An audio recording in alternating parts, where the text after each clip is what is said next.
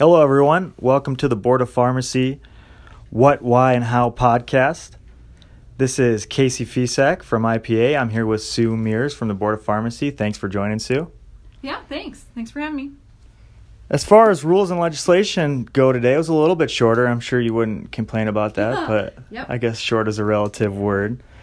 Uh, there's a few other interesting things on the agenda, too, that I think would be worthwhile in mentioning. I think we might have talked about last meeting that uh, pursuant to legislation passed last year and rules that the board came out with, that a new seat will be on the board for a certified pharmacy technician. Is that is that yeah, correct? Yeah, that's right. So Andrew reported it um, in his remarks today that um, they are currently trying to fill um, the vacant seat on the board. Um, that would be for certified pharmacy technician.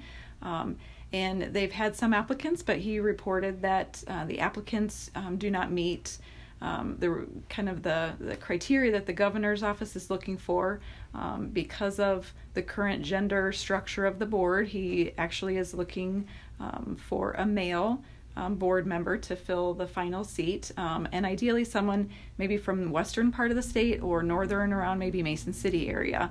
Um, so if anybody has certified pharmacy technician who might be interested in serving on the board, they could certainly apply with the governor's office.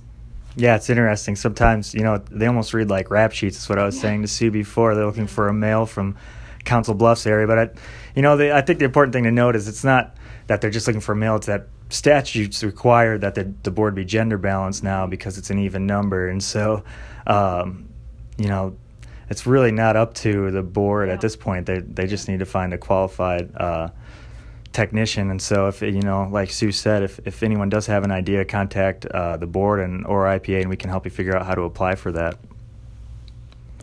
Uh, the next thing I would mention too, and, and Sue, I don't know if this is, I don't think you're too familiar with it because it's kind of new, but I think it's interesting to note that Andrew had mentioned today that uh, CE will eventually be available through a pilot program um, for pharmacists to attend the, the board meetings. Is that correct? Yeah, I think he's been trying to work with NABP um, to be able to report to the CPE monitor um, the pharmacist's um, names or license number um, for people who have attended uh, a board meeting for pharmacists so they can get some um, CE credit for attending the board meeting. I don't think it would be, it, it wouldn't probably go towards your law requirement, um, or I don't think it w- is being set up to be ACPE approved or accredited, um, but at least it might help um, fill in some of those those gaps of the extra hours that you need, um, and try to encourage people to attend a board meeting if they've never been to one. Yeah, I think that'd be you know that's that's in that's a good idea. I think it's interesting too because a lot of pharmacists probably might not be too familiar with the workings of the board or at least the meeting, so that's a great opportunity. Might have to get a few more chairs though, Yeah. if that's the case. Well, that's kind of uh, it. Apart from uh, rules that are upcoming, Sue. So, if we want to dive into those and, and maybe give us a highlight here, there's only uh, two new proposed, uh, or three, excuse me, Yeah.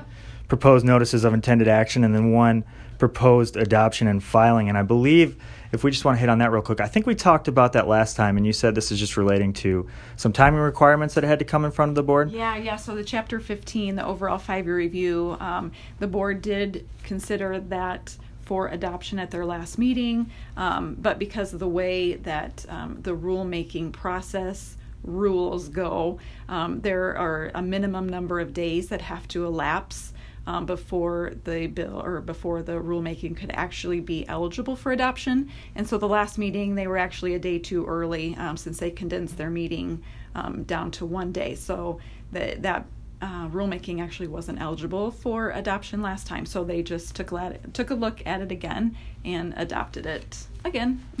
And that was relating to correctional practice facility. Correct. Yes, that's what I thought. So then the next there are all proposed notice of intended actions. Um, so if we want to just start right off the top with the chapter four pharmacist intern changes, you want to give a highlight uh, Yeah. of those maybe? Yeah, this is a simple um, proposed rulemaking. So this will all of these next three rulemakings will be proposed for notice of intended action. So they'll go out for public comment. Um, but for chapter four, it's just um, proposing to strike a sub rule um, relating to the supervision um, of pharmacist interns. And currently, pharmacists are limited to supervising only two interns concurrently. Um, and this proposed rulemaking would um, eliminate that restriction to allow pharmacist preceptors um, to concurrently supervise more than two interns. Thanks, dude. I'd, I'd imagine that it would be quite helpful uh, as far as the impact goes. Yeah, you know, I think a lot of pharmacies they'll have um, they have interns um, or you know individuals working at their pharmacy that they are registered as an intern because they're going to pharmacy school, but they're they're maybe doing technician work um, and and so they don't want to dual register as an intern or as a technician. So they're there working maybe as a technician but they are an intern. And so it, it has caused a lot of a lot of confusion a lot of questions coming into the board about you know where this two um, this limit of two interns where do you draw the line if if they're working more in the capacity of a technician so um, hopefully this would help eliminate some of that confusion Gotcha. Yeah, that makes sense. Um, you know, the next one here on the list uh, relates to two chapters. First is chapter eight, universal practice standards, and then it also wraps in the telepharmacy practice. So, again, if you just want to give a sort of a quick overview uh, of, of those proposed changes. Yeah, certainly. So, um, part of this uh, proposed rulemaking is just cleaning up rules to help it to match what is in code. So, specifically relating to telepharmacy and the application process. Um, code requires in the application that the telepharmacy, proposed telepharmacy site identify the distance to the nearest pharmacy that dispenses drugs to outpatients. Um, and so when those rules were be de- being developed at the board office, um, you know, the assumption was that these are general pharmacies, um, that a telepharmacy will come in, um, but now we're starting to see um, instances where maybe a telepharmacy wants to s- set up near another telepharmacy. And so the legislature, um, the code language specifically says just a pharmacy that dispenses to outpatient um, or dispenses outpatient drugs to outpatients. Um, it doesn't say general pharmacy. So um, to get to the intent of the law, we need to remove the language of general pharmacy. Um, and then it also uh, requires that when a pharmacy is going to change their license type, so for example, going from a general pharmacy to a telepharmacy operation, it would require um, that um, that change may require an inspection of a by a compliance officer before that license is issued.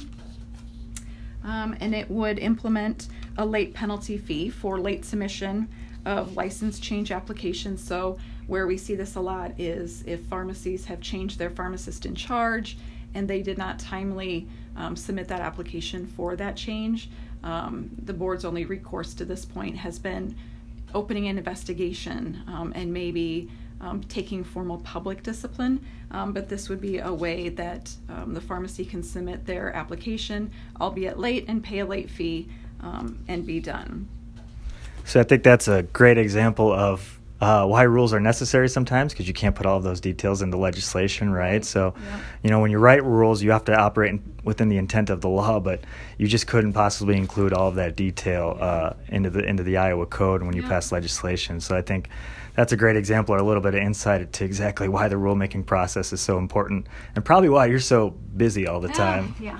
So the last one here on the list, uh, you've probably heard a lot of talk, um, you know, about the legislation that was passed last year relating to statewide protocols, and that those rules have been forthcoming.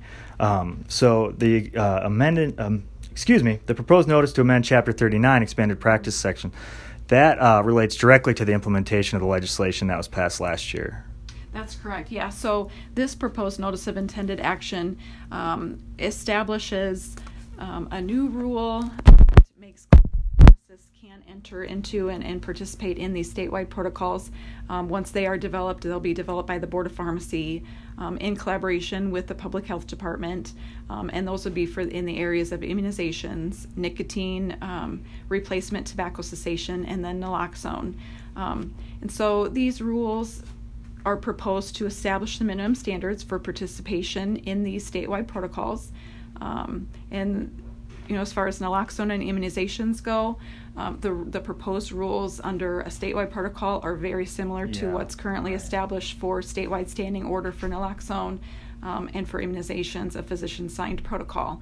Um, so there's not a lot of difference there. Yeah. Um, one thing um, that is a little bit different as far as the immunization CE requirement, um, a proposed change would be to require that CE be ACPE approved um, with the topic designator of 06. Okay. Um, and I think the goal down the road um, will be to allow that 06 category to be to count towards somebody's drug therapy Gotcha. CE requirements. But that will be something that you know we'll look at when we make some changes in chapter two for pharmacist requirements. Gotcha. So the, the naloxone and, and immunization, like you said, largely based off of what was either existing in code or the standing order that existed for naloxone already. Yep. Uh, the one of interest might be nicotine replacement because that's relatively new or, or novel in the state. So Yep. these will all be open for comment here in upcoming.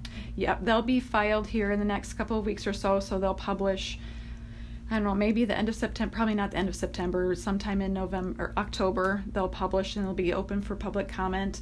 Um, and I guess just to be clear on the statewide protocols, the, the rules we're moving forward with, but the protocols themselves are still in development. Right, right. I think that's Um, an important distinction. Thanks for pointing yeah that out. yeah so we're you know we're in the process of um, drafting those protocols and then of course we need to work with public health um, and get their take um, on the details Right. So, uh, just to clarify this, Sue was talking about the rules, and you know, when you refer to a statewide protocol, uh, when a pharmacist or pharmacy, excuse me, implements that, they will have to follow the specific protocol that the board is still working on. Correct. And you right now are just putting out the proposed notice relating to the rules that will go into the administrative Right. code. Okay. correct. Great. Well, thank you. I think that's, uh, like I said, an important distinction. All I got here, Sue. I appreciate you taking the time and walking us through that. And uh, everyone uh, listening at home, I think the board uh, next board meeting is scheduled for November. I don't have the exact date in front of me here. Uh, maybe 13 14 yeah, that's it. November 13th and 14th. So pay attention uh, for the next uh, What, Why, and How podcast then. Thank you.